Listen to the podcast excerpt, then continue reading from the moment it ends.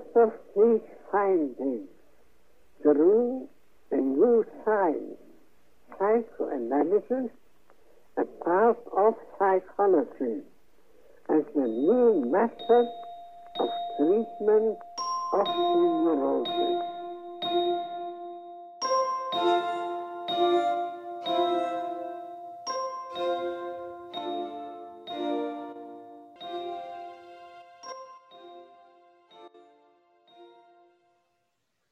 Bugün 7. konferansı çalışmaya başlayacağız. Şimdi görmüşsünüzdür muhakkak, fark etmişsinizdir. 7. konferans aslında şimdi şunu söylemekle başlamak lazım. Freud'un burada bize sunduğu düşlere ilişkin açıklamalar, onun düşlerin yorumu dışında bu konudaki en uzun, en detaylı açıklamaları eserindeki. Bir de düşler üzerine başlıklı ayrı bir metni var bildiğiniz gibi. Dolayısıyla buradaki açıklamanın hani bu haftası tam olarak 7. dersi onun eserinin mantığı veya biçimi veya onun eserinin Freud'dan sonra nasıl yorumlandığı hususunda büyük önem arz ediyor. Çünkü en nihayetinde psikanaliz bilhassa belki de onu klinik bir pratik olarak değil de bir bilim olarak veya bir yorum aracı olarak çalışanlar için meselenin tam olarak bu hafta böyle açıkça Freud tarafından ima edilmeye başlayacağı hususlar ile çalışılıyor, anlaşılmaya çalışılıyor, bir araç olarak, bir analiz aracı olarak kullanılmaya çalışılıyor vesaire. Örneğin ilgi çekebileceğini düşünmek için söylüyorum. Özellikle belki burada Marksizm çalışanları veya Marx'ın eserlerine aşina olanların ilgisini çekebilir. O belki şu anda İlker abiye seslenmem belki tanıdığım için mümkün. Örneğin dün gece bir makale okudum. Julia Kristeva mesela Psikanaliz ve Polis başlıklı makalesinde 80'lerde yazdığı, bizim İlker abi beraberce üzerine konuştuğumuz, çalıştığımız Freud'un Analizde İnşalar başlıklı makalesiyle beraber Marx'ın meşhur Feuerbach üzerine tezlerinden meşhur olan filozoflar bugüne kadar dünyayı yorumladı, artık değiştirmek zorundadır tekabül eden tezini çalışıyor. Yani Freudyen yorumla, Freudyen analizle Marx'ın yorumunu, Marx'ın analizini beraberce bir araya getirerek bir okuma geliştiriyor. Örneğin Julia Kristeva. Şimdi dolayısıyla yani bu haftadan itibaren okuyacağımız şeylerin nerelere götürülebileceğine dair sadece bir örnek vermeye çalıştım. Ya da örneğin her ne kadar kendisi 40'ın 50'nin üzerine kitap yazmış olsa da en meşhurlarından birisi olan İdeolojinin Yüce Nesnesinde Slavoj Žižek henüz daha kitabın başında Freud'un çağdaşlarının ya da Freud'un öğrencilerinin anlamakta güçlük çektiği şeyin tam olarak bu olduğunu söyler. Yani rüyaların açık içeriği ve gizli rüya düşünceleri. Bunun nasıl yorumlanacağı, bu ayrımın nasıl yapılacağı ve analiste burada düşen rol vesaire. Tabii bu haliyle Freud'un bilhassa geçen konferansta öne sürdüğü çeşitli iki tezle, daha doğrusu hemen zaten bu dersin başında da bizi hatırlatacak, iki tezle beraber düşünüldüğünde Batuhan Saç'ın da defalarca kez üzerinde durduğu gibi hani ruhsal olanın bilinçli olandan müteşekkil olmamasına ya da sadece ondan müteşekkil olmamasından kaynaklanan çeşitli sonuçların mantıksal temelini hazırlayacak. En azından bu hafta Freud'un bize ima etmeye çalıştığı şeyler. Ve en nihayetinde aslında İlker abinin geçen hafta yine Yaren Hanım'ın söz alarak tartışmaya açtığı ve üzerinde uzunca konuştuğumuz kimi meseleler burada daha görünür hale gelecekler. Örneğin hani biz geçen hafta direnç mefhumu üzerine tartışmaya başlamıştık ama henüz Freud bize direnci vermemişti. Ve de aslında biz bir spekülasyona girişmiştik. Bu hafta direnç, Freud bize açık açık bunu verecek. Dolayısıyla geçtiğimiz haftaki tartışmalarımız için de bir açılma sağlamış olacak. Bu konuşmalar kayıt altına alındığı için şunu da söylemek isterim. Bunu dinleyecek olanlar bizim yaklaşık 2-3 aydır devam ettirdiğimiz çalışmanın 7. konferansından itibaren bizim aramıza katılmış olacaklar. O yüzden hani bunu dinlerken bizim aramızda bu 2-3 aylık sürede oluşan dinamiğe doğrudan dahil olamadığını hissederse bu insanlar, bunun için çok üzgünüz. Bunu geç kararlaştırdık, bu kayıtları alma meselelerini. Dolayısıyla bunun için hem üzgünüz hem affınıza sığınıyoruz ama umarız yani bu haftadan sonraki çalışmalar hem sizin için hem bizim için verimli olur ve de hani belki burada canlı olarak dinlemeye karar verirsiniz. O zaman da beraberce çalışırız. Ve de dinamiğin pasif olmayan bir parçası olursunuz diyelim. Bu şekilde bir açılış yapmak sanırım uygundur. Geçen haftaya dair söylemek istediğiniz şeyler var mı? Ya da 7. derse geçmeden evvel benim söylediklerime eklemek istediğiniz başka şeyler.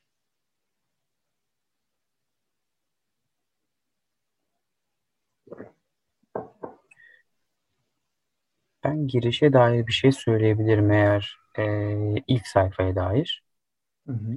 Şimdi başlıkta hem açık içerik diyor, bir yandan gizli rüya düşünceleri diyor. Hı hı. Ama hemen ikinci paragrafta bir hareket özgürlüğü tanıyacak diyerek bir terim değişikliği yapıyor Freud. Hı hı. Gizleme meselesinden bilinçsiz, bilinç dışı terimini tercih ediyor. Ama başlık gizli rüya düşünceleri. Ben o anlamda ilk önce niye acaba? Yani madem bu başlık var, niye hızlıca ikinci paragrafta terim değiştirerek devam ediyor diye sordum. Bunu bilmiyorum ama bir de hareket özgürlüğü deyince o ne demek? Onu da tam bilemedim. Ama en azından bunun önemli olduğunu düşündüm.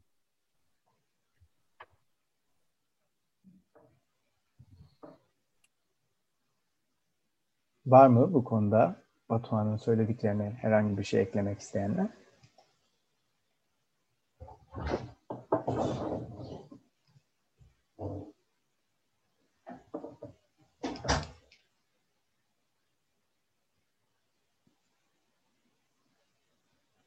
Şimdi belki şunun üzerine konuşmak gerekebilir. Tabii bu paragrafları da baştan okuyacağız birazdan ama şunu söyleyebilirim belki Batuhan. Şimdi aşina olduğunuz üzere hem Payal Yayınevi hem de öteki Yayınevi Freud'un İngilizce çevirilerini Türkçeleştirmişlerdir.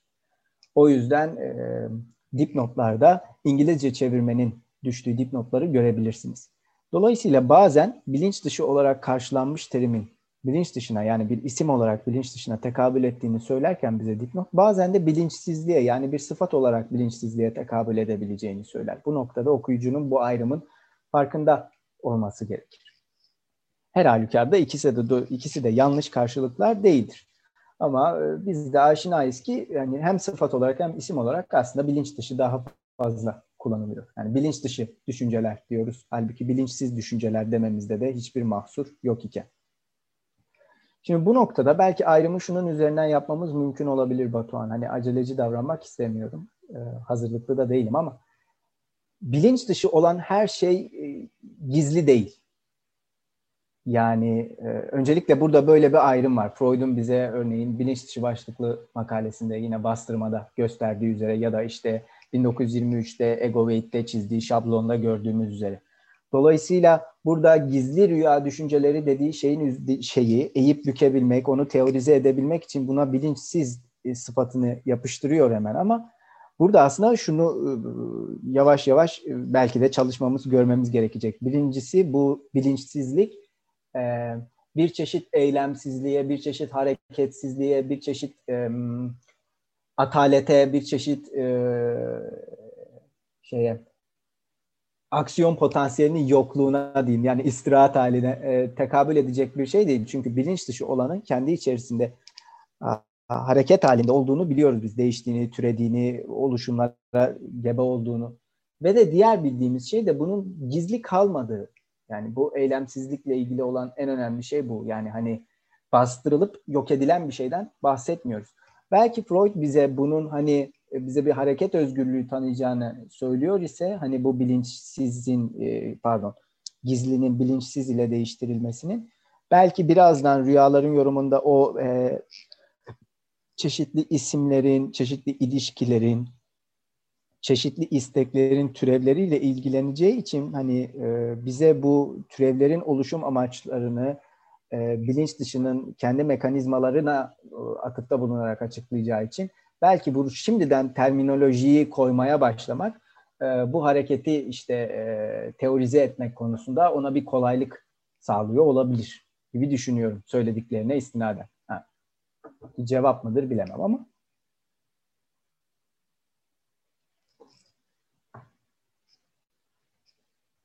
Cevapmış. Batuhan kafasında. Yani şunu da düşünüyorum. Bilinç dışı metninde hani o karanlıkta çoğalması vesaire ama gizde öyle bir şey var mı bilmiyorum. Sakla. Ama ne yani bunu çok speküle etmek değil derdim ama en azından burada bir şey var sanki. Demek yeterli en azından benim için. Niye böyle yaptığını düşünmek. Tamam. Teşekkürler yeniden. Peki bu noktada eklemek istediğiniz başka bir şey var mı?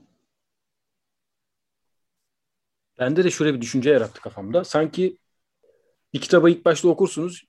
Sadece kelimelerin dizilişini görürsünüz ve anlarsınız. Anladığınızı sanarsınız. Ama tekrar tekrar okumaya başladığınız zaman o metnin, kitabın alt metnini görmeye başlarsınız artık. O alt metin gizli rüya düşünceleri benim için. Böyle bakabilirim yani.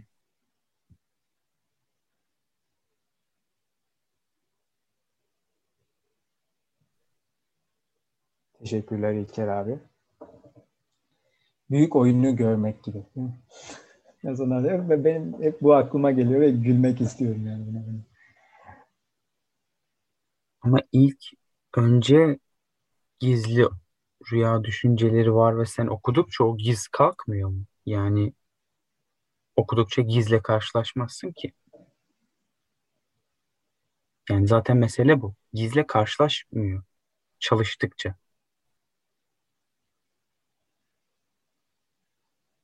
Ben şöyle baktım. Ben ilk okuduğumda metin benim için gizli. Tersten düşündüm. Doğru söylüyorsun. Sonrasında metnin gizli rüyasını oradan bulmuş oluyorum gibi. Doğru anlatabildim mi? Aslında açık içerik, metnin benim için şu an görünen yazıları açık içerik. Onu okuyup içine derinleştirdiğim zaman gizli rüyayı görüyorum. Bir şey söyleyebilirim, özür dilerim. Hani geçen toplantıda da isim söyledin ya, şimdi Metin'in rüyası gibi oldu o yüzden. Şimdi bu oturumları İlker abinin haftalık analizleri haline getiremeyeceğimiz için pek doğru olmaz. Batuhan seni kınıyorum bu yüzden. Yok, bu yorumun için. Metini toplayamadım, özür dilerim. Yok, çok haklısın. Bir şey diyemeyeceğim. Yani aslında hani açıktır. Belki ben de şey yapabilirim. Araya girebilirim. Yani İlker abi şunu söylüyor aslında hani sentaks yani sentaksın görünür anlamının kendi ekonomisine vakıf olabilmek için hani tek tek gösterenlerin kendisine gitmek gerektiğini ancak bir şey size çarptığında fark edebiliyorsunuz. Yani böyle bir problemi var. Yani böyle çok Hollywood örneği vermek istemiyorum ama derli toplu olanın, pirupak olanın, gayet anlamlı olanın kendi ekonomisindeki gerginliği, kendi ekonomisindeki sıkıntıyı, kendi ekonomisindeki boşalım ihtiyacını veya işte bu Augenblick denen hani böyle bir göz kırpışında, bir yıldızın göz kırpması demişti bir keresinde Mehmet Hoca Nietzsche'ye atıfla. Kendisini verip çekişini görebilmek için aslında hani işte rüyanın hani uyandırması, gizli olanın kendisini verip çekmesi, görünür kılması ve onun üzerine bilinç dışının tekrar çalışması vesaire vesaire. Yani o yüzden hani ben İlker abinin en azından ne dediğini şu açıdan ciddiye alıyorum. Çünkü İlker abi bir metni tekrar tekrar okuduğumuzda ve her seferinde kendisini farklı şekilde verdiğinde, bahsettiğinde aslında çok bildiğim bir konu değil ama hermenötik de bir meseleden bahsetmiş oluyor. Yani yorum bilgisel bir meseleden bahsetmiş oluyor. Bunun da ciddi sonuçları var. Psikanalizin okunması ve değerlendirilmesi açısından en azından.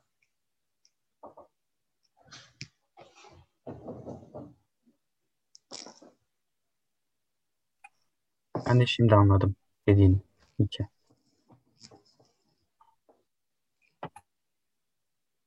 Ben müsaadenizle şey yapayım. Bu paragrafı bir okuyayım. Bayanlar, baylar.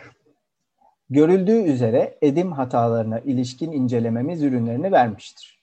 Bu konudaki çabalarımız sayesinde ve açıkladığım önermeler temelinde iki şey elde ettik. Rüya öğelerinin yapısına ilişkin bir görüş ve bir rüya yorumlama tekniği.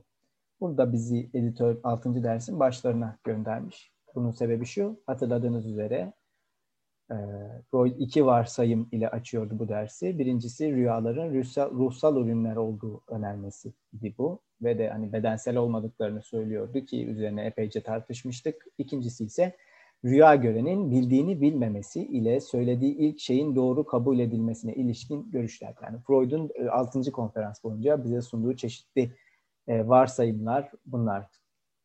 Bir, rüyaların ruhsal ürünler olduğu önermesi, rüya görenin bildiğini bilmemesi ve dersin sonlarına doğru ortaya çıkan rüya görenin söylediği ilk şeyin doğru kabul edilmesi ve analizin bunun üzerine gerçekleştirilmesi vesaire. Rüya öğeleri görüşümüz bize, diyor Freud, bu öğelerin gerçek olmadığını, rüyayı görenin bilmediği bir şeyin ikameleri olduğunu, rüyayı görenin bildiği ama erişemediği bir şeyin yerine konan şeyler olduğunu söyler. Şimdi bu çok önemli bir cümle. Müsaadenizle tekrar okuyayım.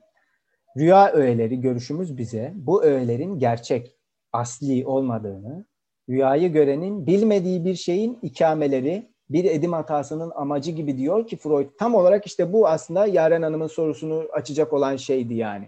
Geçen hafta belki de yanılıyor muyum Yaren? Olduğunu, rüyayı görenin bildiği ama erişemediği bir şeyin yerine konan şeyler olduğunu söyler. Aynı görüşü bu tür öğelerden oluşan rüyaların bütününe uygulamayı umuyoruz. Tekniğimiz, diğer ikame yapılarının ortaya çıkarılması amacıyla bu öğeler için özgür çağrışım kullanmaktan ibarettir. Bu, gizlenen şeye ulaşmamızı sağlayacaktır, diyor Freud. Oldukça yoğun bir paragrafla başlamış oluyor yani. Geçen dersin sonlarında bu ikame meselesini ortaya atmıştı. Hatırlayacağınız üzere merak eden için 146. sayfada Monte Carlo örneğinden biz önceki paragrafın son satırlarına bakılabilir bunun için.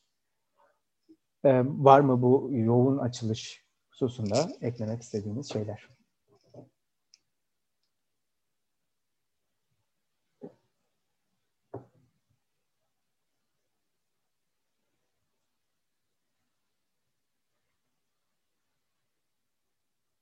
Peki, devam ediyorum. Biraz da Batuhan'la sohbet esnasında açtığımız için belki bu paragraf üzerine hani halihazırda konuşmuş olabiliriz.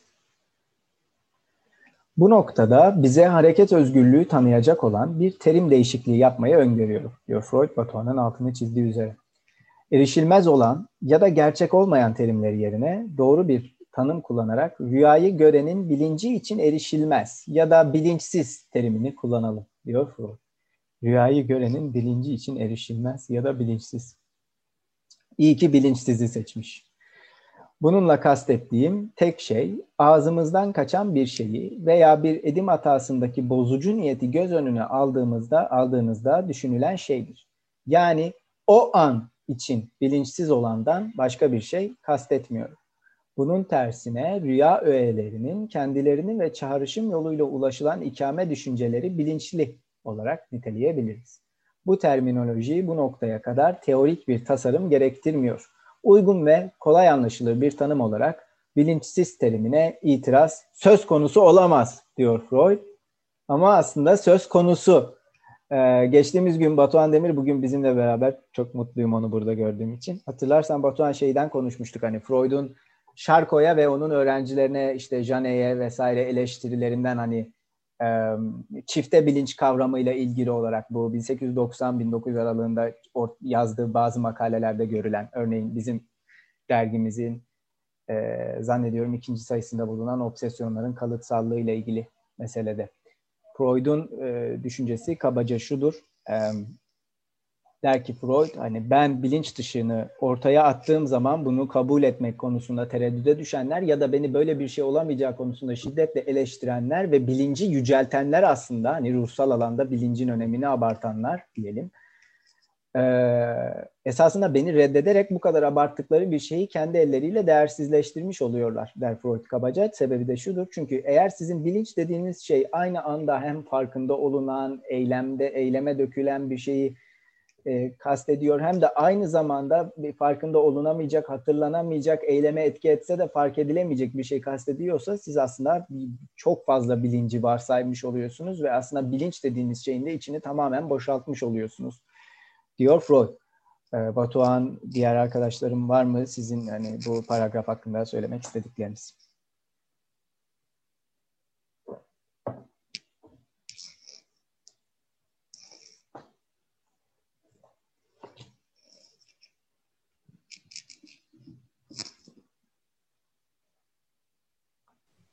Ben bir şey sormak istiyorum. Hani biz, daha doğrusu ben Payal'dan okuduğum için orada bilinç dışı demişti, bilinçsiz yerine. Sonrasında da bilinç dışı malzeme diyor mesela sonki paragraflarda. Oradaki paragraflardaki bilinç dışı malzemeyi de bilinçsiz malzeme olarak mı okumalıyım? Onu merak etmiştim. Yani sizce nasıl okunmalı Payal'da özellikle, ya da genel olarak nasıl algılamayız o kısımları?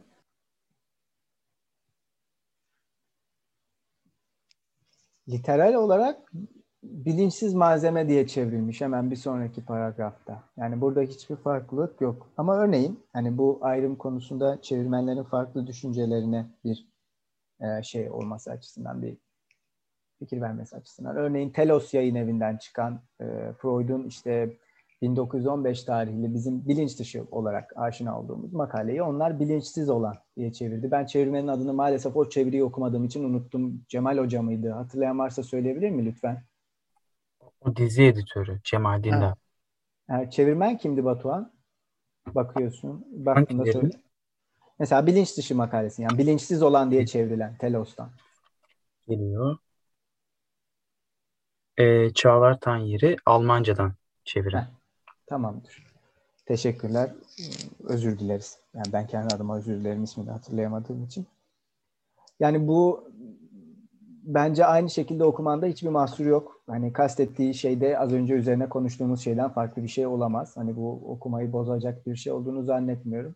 Dediğim gibi yani hem Payal hem de öteki yayın evleri tamamen İngilizce çeviriye riayet ettikleri için, yani %100 biçimde burada bir çok ufak çevirmen tercihleri dışında bu iki yayın evi arasında farklar yok. Yani aynı şeyi okuyormuş kadar yakın hissettirebilir birbirine, ama tabii ki bunu söylerken eleştirmek için kullanmıyorum bunu. Hani bence ikisinin de yaptığı çok kıymetli bir şey. Onlar sayesinde Freud'un eserlerini birbirlerine göndermeleri takip edebilerek okuyabiliyoruz. Yani çünkü külliyatı değilse de külliyatın çok büyük bir bölümünü bize sunmuş oldular yıllar içerisinde. Bir sorun yok yani bilinçsiz olan burada da. 150. sayfa bizde, bilgin olsun. PDF'de. Var mı eklemek istediğiniz bir şey bu noktada? Şuradaki şey dikkatimi çekti. Bununla kastettiğim tek şey, ağzınızdan kaçan bir şeyi veya bir edim hatasındaki bozucu niyeti göz önüne aldığınızda düşünülen şeydir. Yani o an için bilinçsiz olandan başka bir şeyi kastetmiyorum. Bunun tersine rüya öğelerinin kendileri ve çağrışım yoluyla ulaşılan ikameleri bilinçli olarak niteleyebiliriz. Tam tersine burada bir bilinçlilik durumu söz konusu.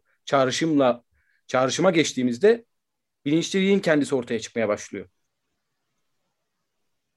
Ama edim hatasında söylediğimiz kelime bilinç dışına ait bir şey. Sanki oradan gelen bir şey. Doğru mu anladım bilmiyorum. Yani bir çıkarım sadece. Sürçmenin kendisi bilinçsiz bir şey gibi düşündüm. Ama rüyanın kendisine dair bir çağrışıma girdiğimiz anda bilinçli olmaya başlıyor her şey. Aradaki fark gibi düşündüm. Edim hatalarıyla rüya arasındaki. Yani doğru mu çıkardım bilmiyorum tabii. Ben bir şey söyleyebilirim belki. Lütfen. Yani aslında fark, yani belki ek bir fark mıdır bilmiyorum ama hani zaten önceki bölümde de şöyle karşılaştırıyordu ya, bir tanesinde iki kişi var. rüyanın çağrışımında birine konuşuyorsun. Ama sürçmede ikisi de iki şey de sende. Yani değil, yani şimdi bakmadan özetlediğim için böyle konuşuyorum ama belirsiz.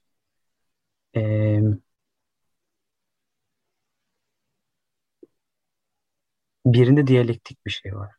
Farklı bir terim mi söylersen.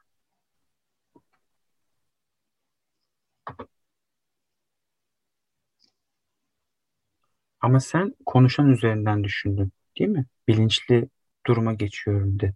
Geçiyor dedi. Evet.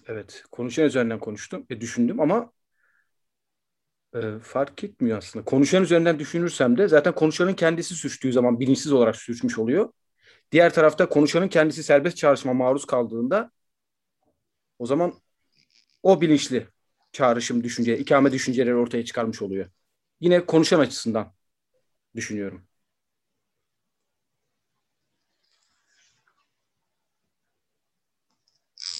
Ben bu konuda bir şey önerebilirim. Çok uzun. Yani okusam mı, önersem mi kararsızım. Herkeste de metapsikoloji yok. O yüzden şimdi Ego ve İd makalesinin Payal'deki 2013 baskısı olması lazım bu.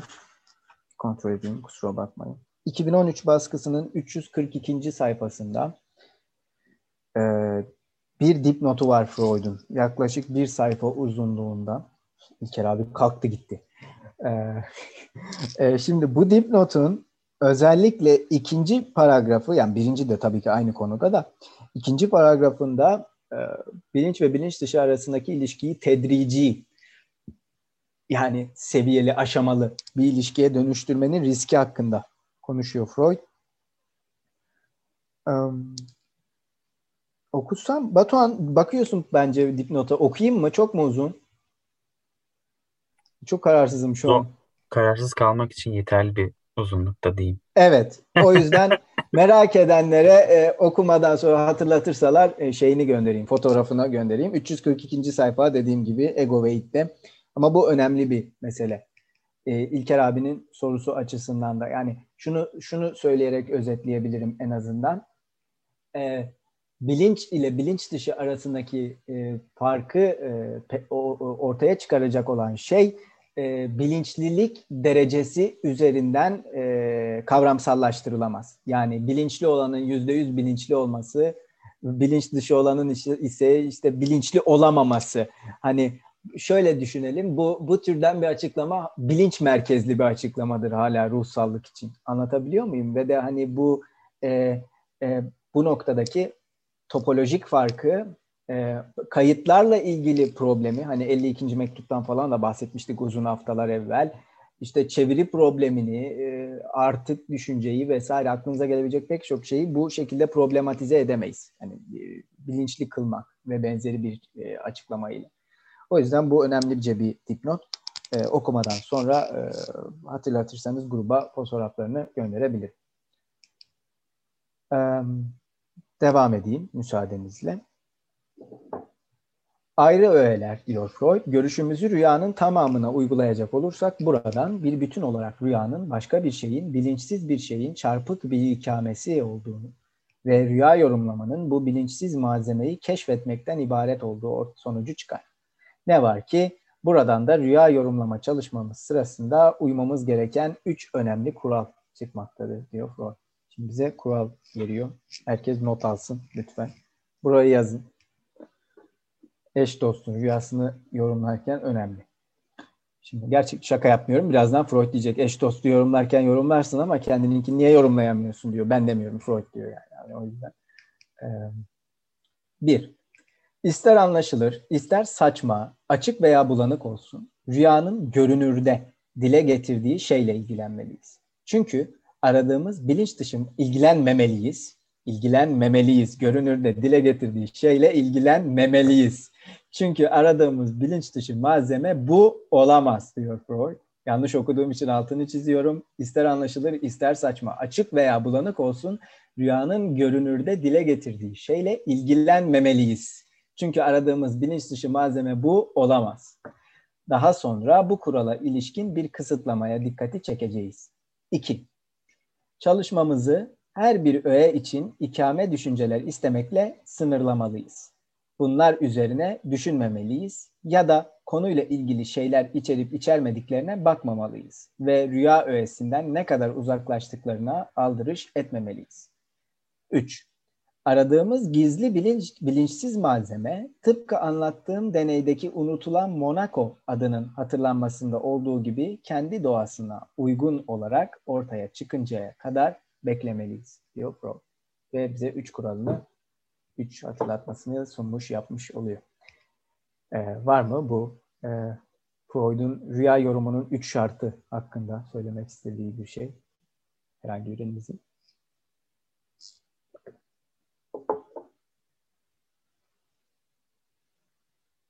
Benim ilgimi şu çekmişti örneğin. Şimdi birazdan bir sonraki paragrafta da şeyle açılacak birazdan ama. İster anlaşılır ister saçma, açık veya bulanık olsun, rüyanın görünürde de dile getirdiği şeyle ilgilenmemeliyiz. Çünkü aradığımız malzeme bu olamaz. Şimdi tabii ki burada hani düşlerin yorumunun üzerinden 15 yıl geçmiş, ki Freud'un kendi analizinin üzerinden daha da uzun bir süre geçmiş başlamasının açısından vesaire. Ama bu bir doktrin yani ve çok kıymetli.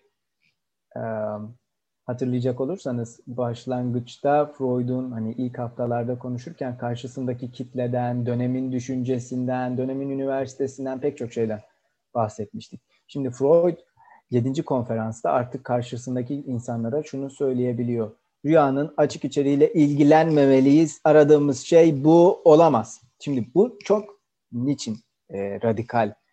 Bugüne kadar işte Düşlerin Yorumu'nun ilk cildinden de aşina olduğunuz üzere Freud çağdaş çalışmalarda ve işte geçmiş çalışmalarda rüyaların nasıl ele alındığından bahsederken işte meslektaşları ya da farklı mesleklerden, farklı ilgi alanlarından kimseler hep rüya içeriğinin saçmalığından, malzemenin birbirini tutmamasından, bunun işte ruhsallık içerisinde kabul edilemeyecek olmasından vesaire bahsediyordu ya da bunu mistisize ediyor. Ve de Freud bunun ısrarla böyle olmadığını göstermeye çalışmıştı.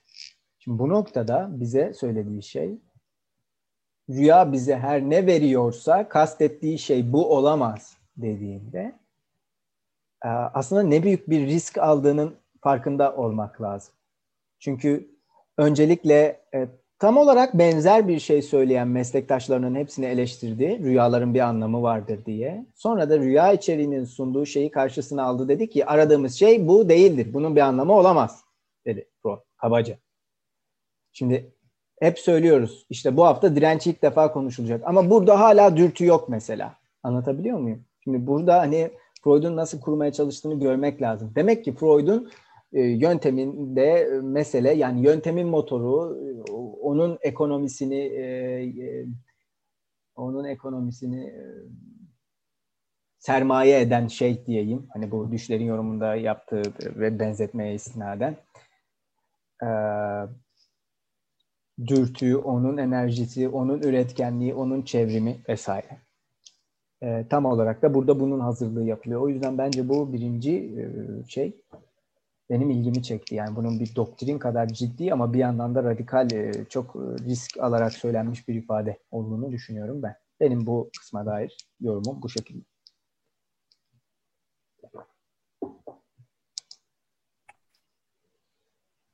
Ben bir şey ekleyebilirim belki. Aslında zaten önceki bölümde şey de demişti.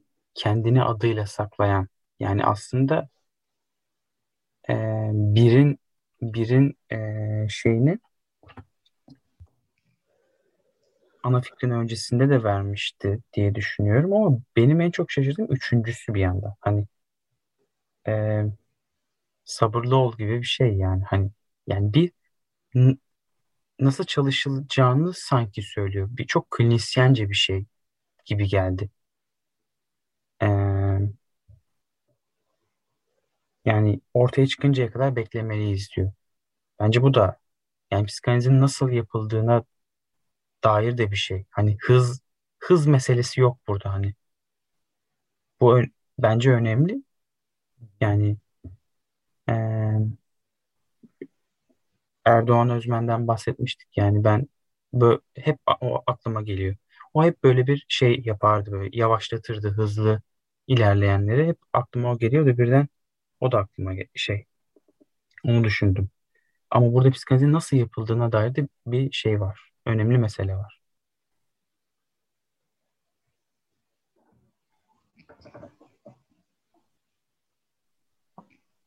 Ben bir şey sorabilir miyim? Yani siz bir Batuhan Bey üçüncüden bahsetti. Ben de ikinciye çok takıldım açıkçası. Yani ikinizden birisinin ya da bir başkasının ikinciye dair bir şey söylemesini bekledim. Çünkü oraya biraz fazla okurken durdum orada. Yani çalışmamızı her bir öğe için ikame düşünceler istemekle sınırlamalıyız. Tamam. Ama bunlar üzerine düşünmemeliyiz. Konuyla ilgili şeyler içerip içermediklerine bakmamalıyız. Rüya öğesinden ne kadar uzaklaştıklarını aldırış etmemeliyiz. Hani bir şey yapmalıyız ama o öyle durmalı gibi mi? Yani ben ikinci şeye dair çok bir şey anlayamadım ya da kendi yorumum belki çok doğru olmayacak.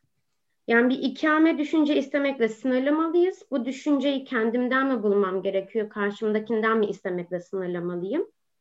Ve geleni, bendekini mi düşünmemeliyim, oradan geleni mi düşünmemeliyim? Ya da ben çok mu fazla şu an düşündüğüm şeyde dallanıp budaklanıyorum bilmiyorum ama ikinci kural diyeyim ya da ikinci madde biraz beni düşündürttü.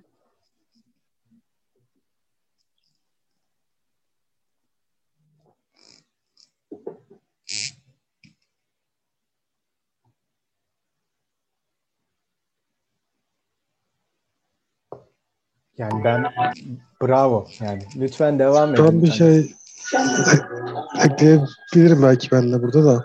Lütfen abi. Freud'un burada söyledikleri bana çok özgüvenli geldi yani çok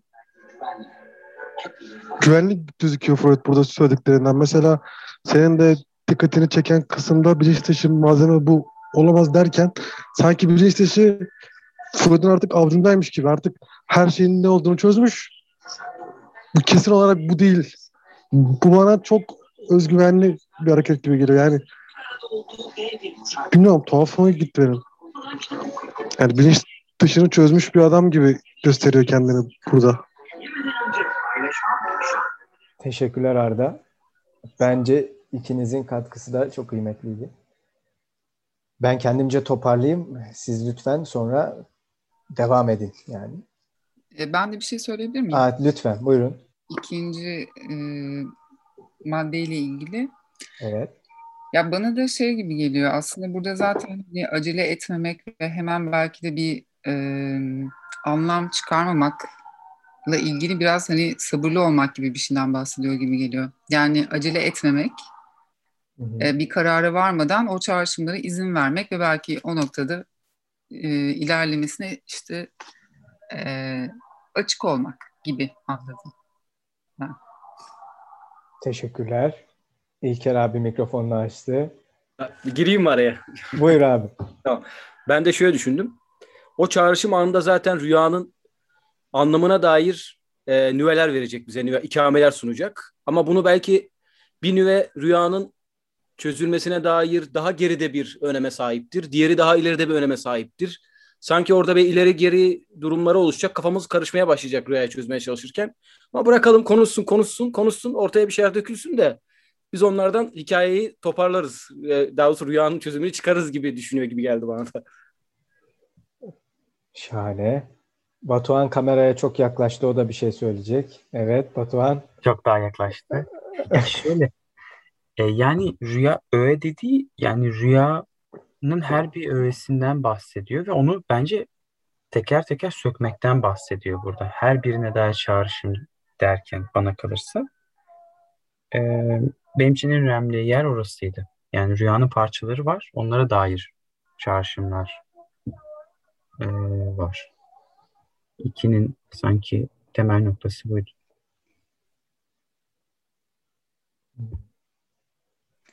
Ben şeyi sormak istiyorum burada. Ben de buraya biraz takıldım sanırım. Tamam, mesela Batuhan dedin ya, bu parçalar var. Bu parçaların yerine geçen düşüncelerini çağırmamız gerektiğini, çağrılması gerektiğini, bunlarla sınırlanması gerektiğini söylüyor. Ama bir yandan da bu parçaların düşeğlerinden nedenle uzaklaştığını sorun etmememizden bahsediyor. Yani bunun ayırdığına nasıl varacağız öyleyse? Yani çünkü bir önceki bölümde adıyla kendisini saklayan şeyler olarak adlandırmıştı bunları. Yani bunlar bir ikame. Hani diyorsun ki o zaman bilinç dışı içerik hangisi? Onu bilemem. Hani onu söylemiyor doğrudan. Ama en azından kendini adıyla saklayan bazı şeyler bu. Ve bunlar onların ikamesi. Bunlara aldırış etmeyin diyor. Şimdi var mı kamerasına yaklaşmak isteyen başka birisi? Kamerası kapalı olanlar nasıl reaksiyon gösteriyor bilemiyorum. Onlar her şekilde reaksiyon gösteriyor olabilir. Belki bize el hareketi yapıyor bile olabilirler, bilemiyoruz. Çünkü küfür ediyor olabilirler, bilemiyoruz. Şüphelendiğim insanlar var mı? Maalesef var. Şimdi yani... Mikrofonumu açtım Şahin. Evet, senden şüphe etmiştim. Bir şey söyleyecek misin? Devam edeyim mi? Söyleyeceğim. Yani ben lütfen. De her bir kısmının önemli olduğunu düşünüyorum. Çünkü Freud daha önce başka bir konuşmasında da şunu söylüyordu. Sizin için önemsiz gibi gözüken çok ufacık bir detay bile aslında çok önemli olabilir. Bu detayın kime göre önemli, kime göre önemsiz olduğunu bilemeyiz. Ancak buna zaman tanımak, izin vermek gerekiyor. Dolayısıyla en detay ve en önemsiz gibi gözüken şey için bir ilkem düşünce almak bir noktadan sonra çözüme götürür gibi duruyor diyebilir. Teşekkürler. Var mı başka yorum yapmak isteyen? Burada bence şey de var aslında. Freud bunu söylerken şunu da söylüyor. Aslında yani hastanın orada söylemek istemediği, yani en işte utandığı, belki o anlatmak istemediği, o gördüğü rüyadan bahsetmek istemediği noktada aslında orada bir ipucu varmış gibi. Hı-hı. Yani işte en işte bu saçma gibi gözüken, en alakasız gelen falan. Bence ne kadar önemliyse o Özden'in hikayesinde o kadar da ona öyle geliyor, o da olabiliyor. Yani bu da niye şimdi falan. Ne gerek var bunun hakkında konuşmaya? Teşekkürler. Sorayım. Her sorduğumda yeni bir kişi çıkıyor. Tekrar soracağım. Var mı fikrini beyan etmek isteyen bu konuda?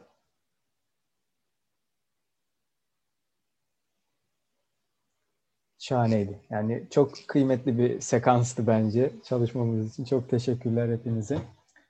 Sadece şuna dikkat çekebilirim. Burada konuşan birisi var karşımızda. Bu Freud şu anda bizim karşımızda susan birisinden bahsetmiyor. Birincisi bu çok önemli. Hani verdikçe veren bir rüya gören var. Hasta demeyelim, en azından Freud şu an demiyor ya. Verdikçe veren bir kişi var karşımızda. Burak'ın söylediği o açıdan önemliydi. Yani ne kadar saçma olursa olsun vermeye devam ediyor. Bu belki de yeterince saçma olmadığına delalet olabilir.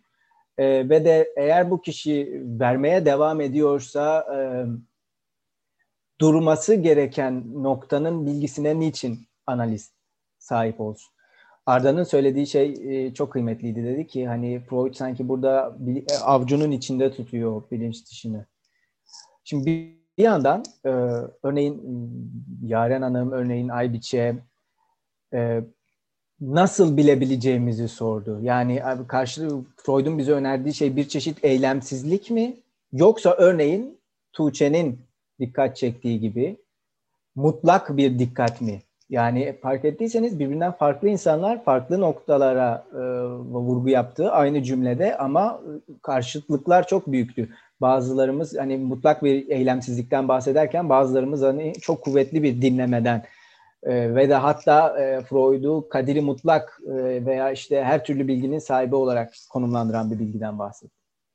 Ama Yaren Hanım'ın söz aldığında vurguladığı önemli bir şey şuydu. Aslında o kendisini dahil etti meseleye, dedi ki hani belki ben çok konunun üzerine takılıyorum ama bunu söylemek ile aslında tam olarak şunu sormuş oldu. Yani hasta bu kadar çok verirken mesela yeni bir şey verdiğinde bunu ben mi veriyorum, o mu veriyor, ben vermesine vesile mi oluyorum, benim pozisyonum nedir bu verişte, bunun motoru ben miyim, bunun motoru bensem bu motorun analizdeki adı nedir, acaba aktarım olabilir mi? Veya ben bunu manipüle ediyor olabilir miyim? Vesaire. Çünkü eğer ben bunu manipüle ediyorsam bunun bilgisinin sahibi olduğu için mi bunu manipüle ediyorum? Yoksa analize dair bir arzumdan dolayı bunu mu manipüle ediyorum? Gibi bir sürü farklı soruya hazırlık olabilecek bir şey söylemişti. Örneğin Yaren Hanım'da.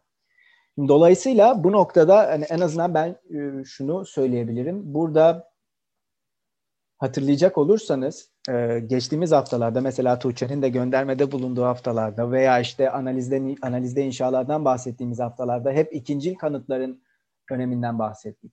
Ve hani hatırlarsanız o makalede Freud şöyle söylüyordu, yine analistin yorumu, analistin inşasıyla ilgili olarak bir yorum yapılır. Doğruluğu, yanlışlığı hakkındaki hükmü ancak zaman verebilir diyordu Freud.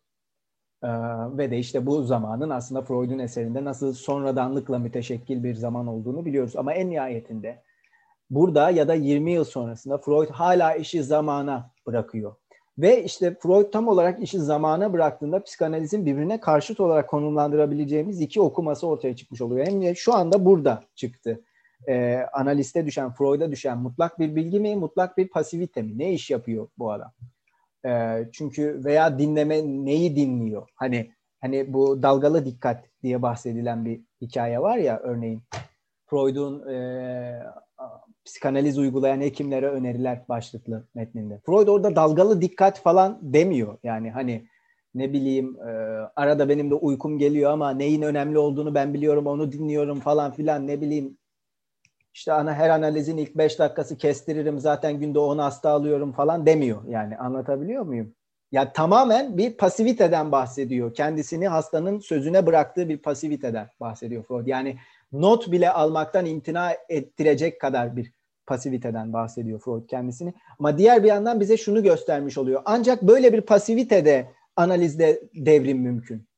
Ancak böyle bir pasivitede tarihi yeniden yazdıracak. Dolayısıyla işte bu zamanın vereceği hüküm var ya, zaman bir hüküm verecek. Ancak böyle bir pasivitede bu hüküm mümkün.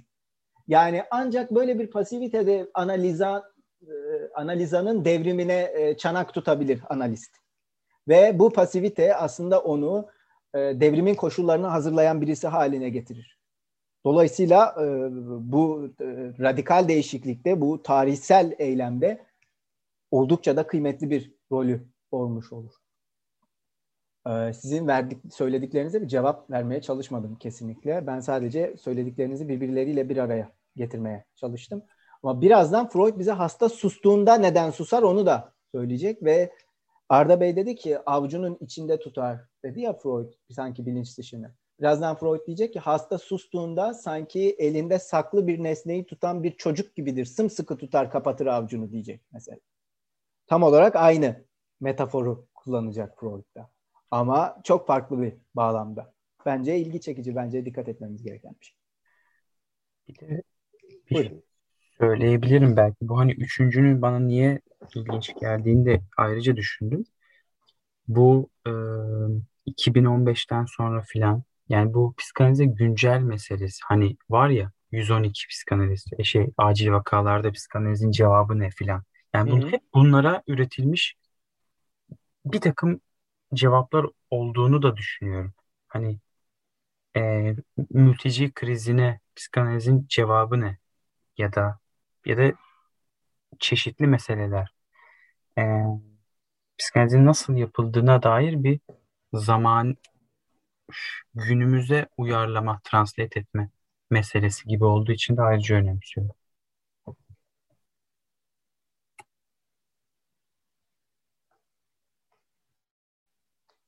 Teşekkürler. Devam edebilirim okumaya. Yorumunuz varsa onu alabiliriz. Tarık hoş geldin bu arada. Tarık kitabını arıyor şu anda. Bulmuş. Peki Tarık 150. sayfadayız. Baskılar arasında sayfa farklılıkları olabiliyormuş. Bilgin olsun. Sendeki farklı mı emin değilim ama 1, 2, 3, 4, 5. paragrafı okuyacağım.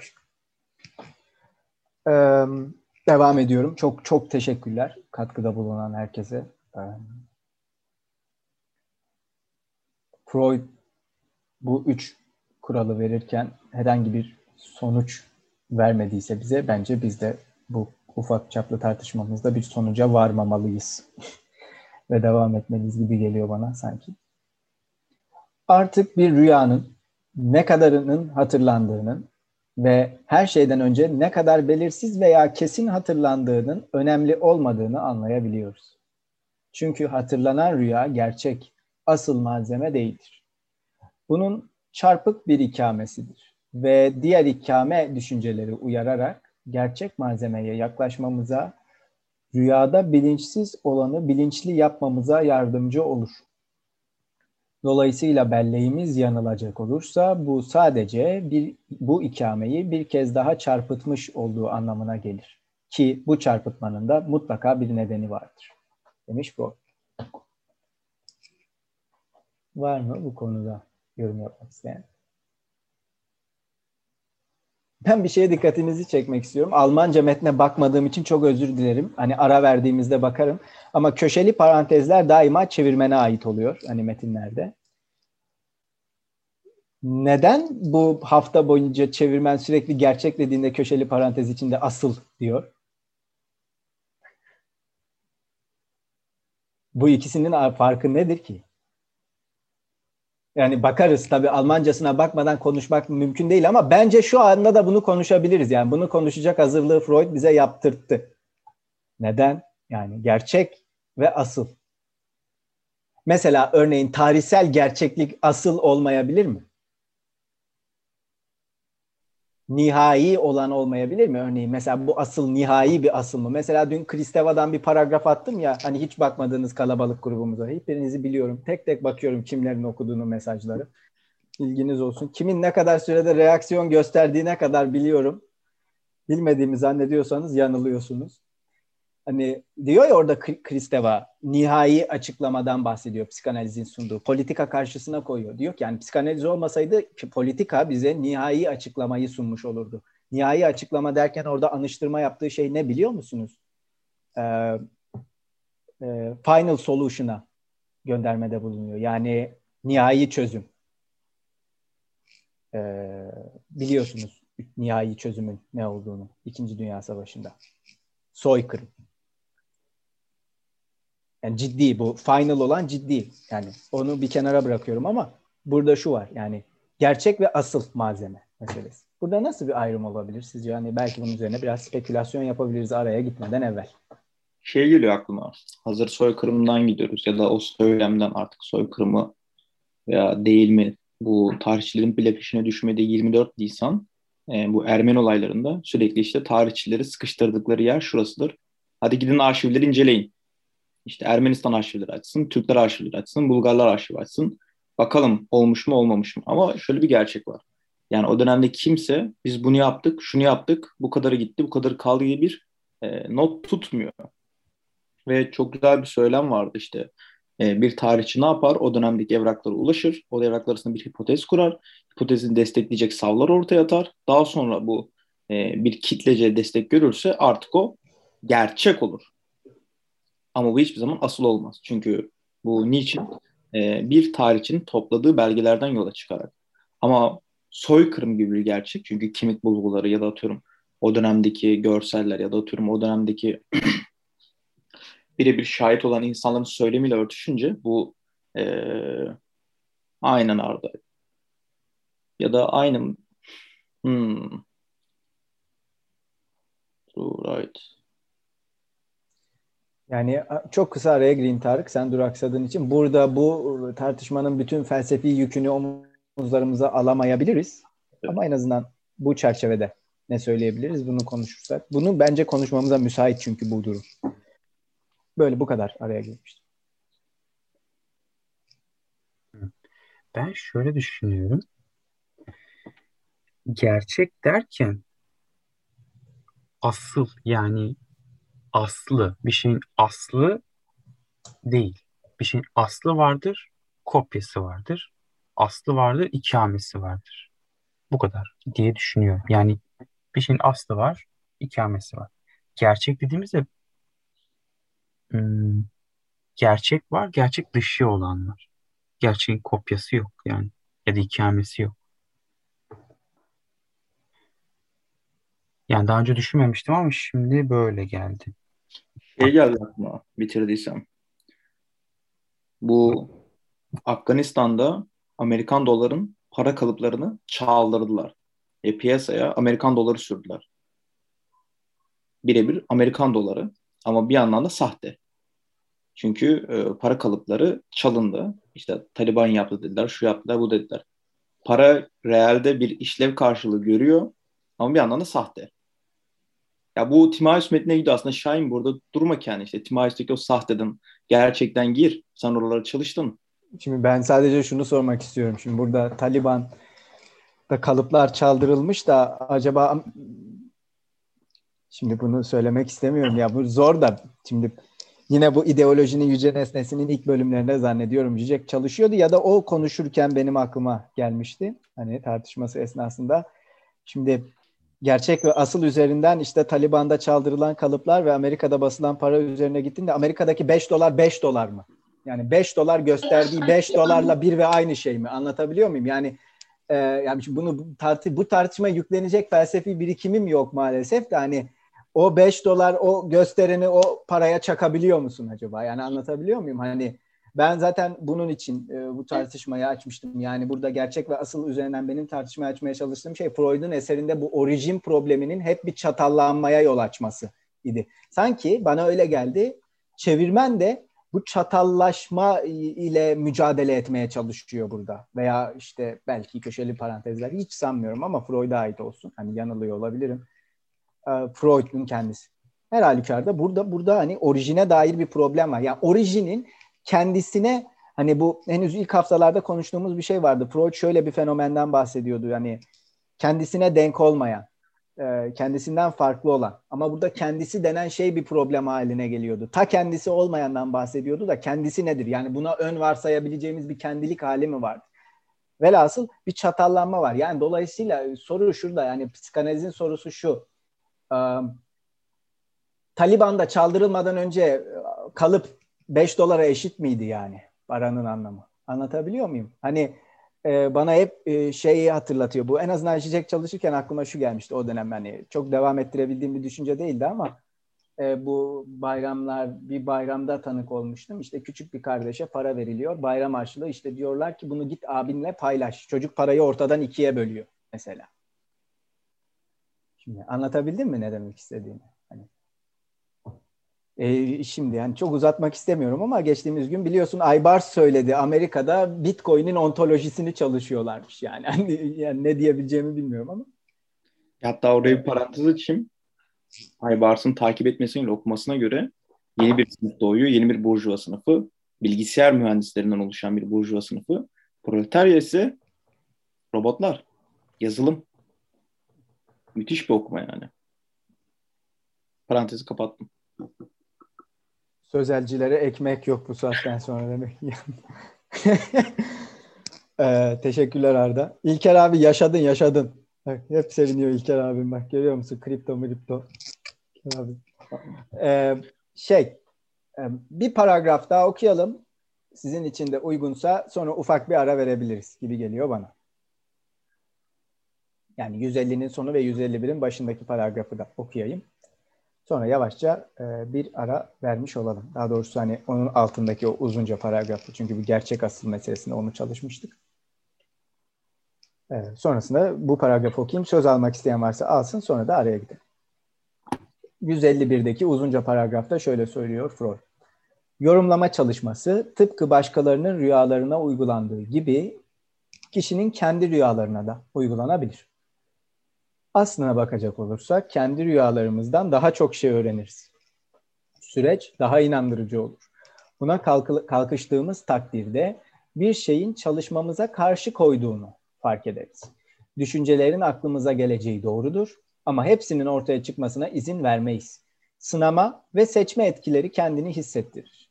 Bir düşünce için kendimize hayır bunun burayla ilgisi yok deriz. Bir başkasıyla ilgili olarak bu çok saçma, ya da bu kesinlikle önemsiz deriz. Bu türden itirazlarla düşünceleri nasıl boğabileceğimizi ve sonunda netleşmeye bile zaman bulamadan hepten bir yana itebileceğimizi gözleriz.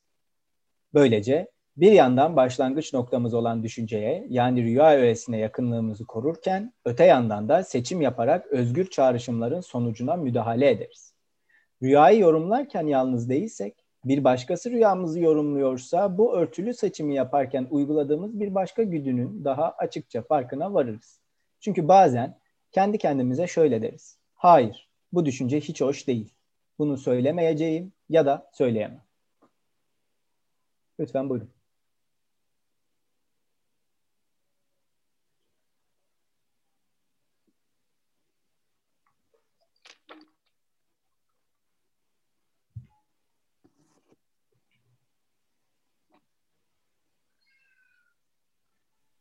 Ben bir şey söyleyebilir miyim? Lütfen. Biraz açıkçası bir önceki paragraftan da bir şey sormak istiyorum. Orada çarpık bir ikamesidir, işte diğer ikame düşünceleri uyararak diye hani devam ediyor. Ben burada şeyi düşündüm, önceki okumalarımızda da hani bende bilgisi yok, sende bilgisi yok, üçüncü de bilgisi var, üçüncü kim falan diye biraz konuşmuştuk ya. Ben biraz bununla ilgili düşündüm açıkçası. Hani bende bilgisi yok ve ben zaten habire bunu çarpıtarak veriyorum. Biraz geçen hafta da hani tek bilen konumundaki üzerine de düşündüm. Hani sizin bir de Batuhan Bey'in söylediği şeyler üzerinden. Hani bende bilgisi yok, ben de çarpıtarak veriyorum zaten. O beni dinliyor. O zaman her çarpıtma gerçeğin ya da bendekinin yorumlanmasıysa üçüncü tam olarak oradaki dil mi oluyor? Yani dilin girmesiyle mi yorumum ikame haline geliyor? Üçüncü dil mi yani burada?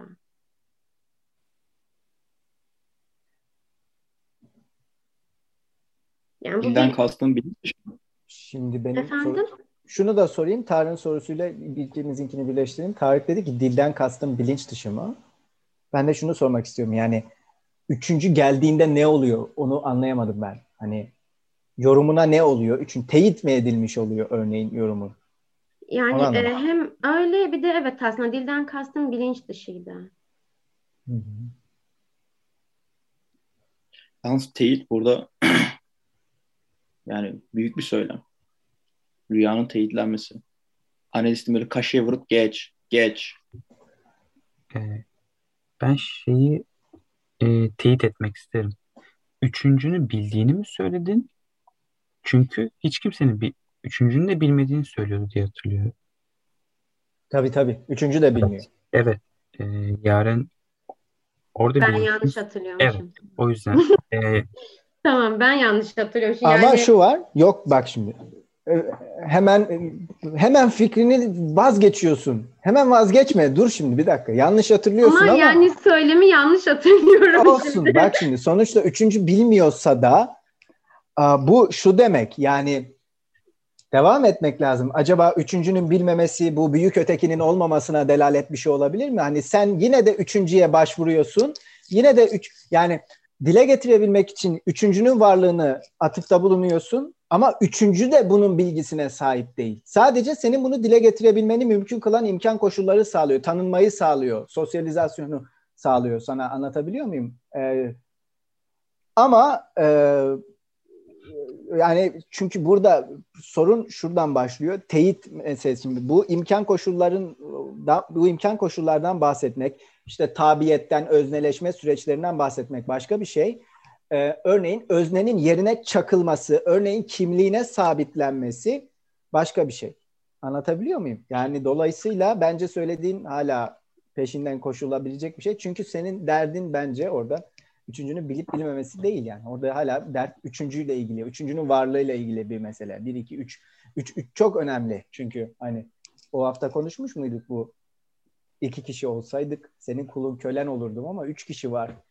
Adalet gerekiyor 3. kişi olduğu için. Diyor ya Levinas pek çok yerde 3. dahil olduğunda sahneye. Hani Mehmet Mansur çok fazla sayıda yerde bahsetmişti bundan. Hani 2 kişi olsaydık, işte bu Levinas seçkide, sonsuza tanıklık seçkisinde hem söyleşilerde söylüyor hem makalelerde. Adaletin peyda olduğu yer onun eserinde, işte yorumcular en azından bu şekilde söylüyor. Ben aşina değilim çok ama hani bu ilişki ikimizden ibaret olsaydı benim sana kurban olmam belki mümkün olabilirdi ama üçüncü var. Dolayısıyla bizim ilişkimizi dolayımlayan, bizim ilişkimize dahil olan, bizim ilişkimize biçim vermese de hani o ekonomide kapsanması gereken bir kişi daha var. Atıfta bulunulan ve işte bu noktada adalete ihtiyacımız var. İşte bu noktada ne yapacağız? Çok uzatmak istemiyorum yani araya gitmeden evvel ama buradan yani etikle ilgili de pek çok problem ortaya çıkabilir. Yani uzatmayayım neyse. Ebru'nun sorusu vardı. Ebru parmaktan sonra demiş. O yüzden hani önce mi sonra mı nasıl istersin Ebru?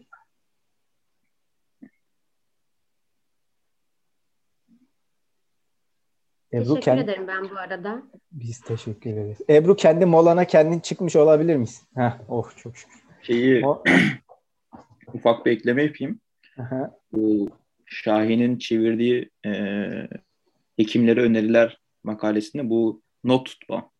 İşte Freud diyor ki işte analistlerin not tutması. Yani gerekli midir değil midir? İşte diyor ki bana göre değildir. Daha sonra bunun deşifrasyonunu yaparsınız diyor. Ama sonra kendisi bir ekleme yapıyor. Diyor ki peki diyor karmaşık rüyalardan olacak. Yani geldi analizan çok karmaşık bir rüya anlattı. Bir daha anlattırın diyor. Yani elinizde kalanlar diyor. Zaten de bu yeterli malzemedir diyor.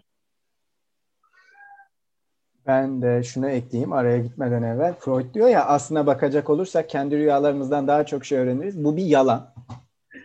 Arada 75. mektuba bakarsanız web sitesindeki Freud bakın orada ne söylüyor kendi rüyalarının yorumuyla ilgili. Eğer diyor çok kabaca alıntılıyorum ben.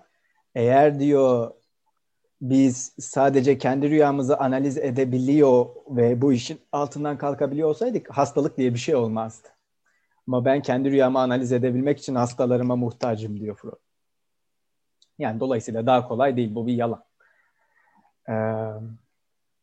Ara verelim isterseniz. Şu an saat 22.15. 22.25'te buluşabiliriz. Bir 10 dakika bir çay kahve molası vermek sanırım iyi olur. Şimdi Batuhan tecrübesiz olduğum için soruyorum. Mesela şu anda kaydı durduracak mıyız biz? Evet. Tamam.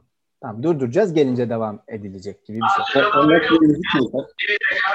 şey.